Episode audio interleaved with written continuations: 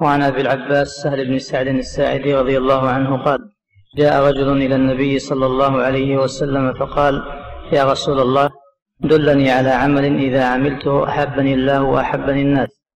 فقال ازهد في الدنيا يحبك الله وازهد فيما عند الناس يحبك الناس. حديث حسن رواه ابن ماجه وغيره بأسانيد حسنة. هذا حديث عظيم وذكر العلماء أنه من قواعد الإسلام. هذا الحديث من قواعد الإسلام. التي يسير عليها المسلم. فهذا الرجل جاء يسأل النبي صلى الله عليه وسلم عن عمل إذا عمله أحبه الله وأحبه الناس. وهذا عمل جليل أن إذا أحبك الله وأحبك الناس هذه سعادة وخير كثير لا يكون لك مبغض. فما هو هذا العمل الذي هذه ثمرته؟ تنال به رضا الله وتنال به رضا الناس. ودل على أن رضا الناس مطلوب ما لم يكن في ذلك إثم ومعصية. قال النبي صلى الله عليه وسلم ازهد في الدنيا يحبك الله وازهد فيما في أيدي الناس يحبك الناس. الزهد هو الترك يعني اترك الدنيا. وليس المراد إنك تترك ما تحتاج إليه وما هذا لا هذا منهي عن إنك تترك ما تحتاج إليه وما تستغني به من طلب الرزق والكسب الحلال. لكن اترك ما لا حاجة لك به. اترك ما لا حاجة لك به. فليس الزهد ترك المباحات وإنما الزهد ترك الفضول. ليس الزهد ترك المباحات التي تحتاجها أنت وأولادك و... وإنما الزهد ترك الفضول التي لا تحتاج إليها من الدنيا. فالمسلم يجمل في طلبه. لا يحرص حرصا شديدا على الدنيا وعنده ما يغنيه فهذه قاعدة. ازهد في الدنيا يحبك الله. إذا زهدت في الدنيا أحبك الله. فهذا فيه مدح الزهد فيما لا يحتاج إليه الإنسان.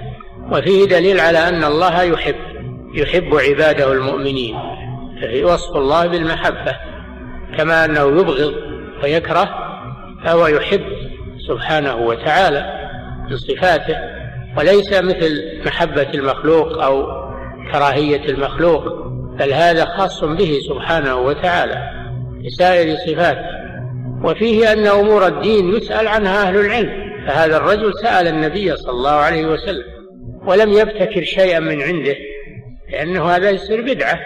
كونك تتقرب إلى الله بشيء لم يأتي به الرسول صلى الله عليه وسلم تظن أنه حسن هذا بدعة قبيح ومردود.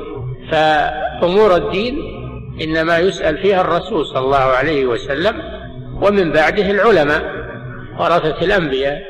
ولا تقدم على شيء وأنت لا تدري تتقرب به إلى الله دون أن تعلم أنه مشروع وأنه من الدين. وازهد فيما في أيدي الناس يحبك الناس. لا تتطلع إلى ما في أيدي الناس. تسأل الناس لأنك إذا تطلعت إلى ما في أيديهم وسألتهم أبغضوك لأنهم لا يحبون ولا ولا يريدون بذل ما بأيديهم فأنت لا تحرجهم. إذا كنت تريد محبتهم فلا تسألهم. استغني بالله عز وجل. مهما أمكنك ذلك. أما إذا احتجت إلى السؤال فإنه يباح عند الحاجة أو عند الضرورة. لكن مهما أمكن أنك تستغني عن الناس فإنك تستغني عنهم فتنال محبتهم. أما إذا كنت تسألهم تثقل عليهم ويبغضونك الله يغضب إن تركت سؤاله وبني آدم حين يسأل يغضب. عندما تسأل الناس يبغضونك أما إذا سألت الله جل وعلا فإنه يحبك لأنه غني كريم. هذه قاعدة. إذا كنت تريد العمل الذي يحبك الله فيه ويحبك الناس فازهد في الدنيا يحبك الله.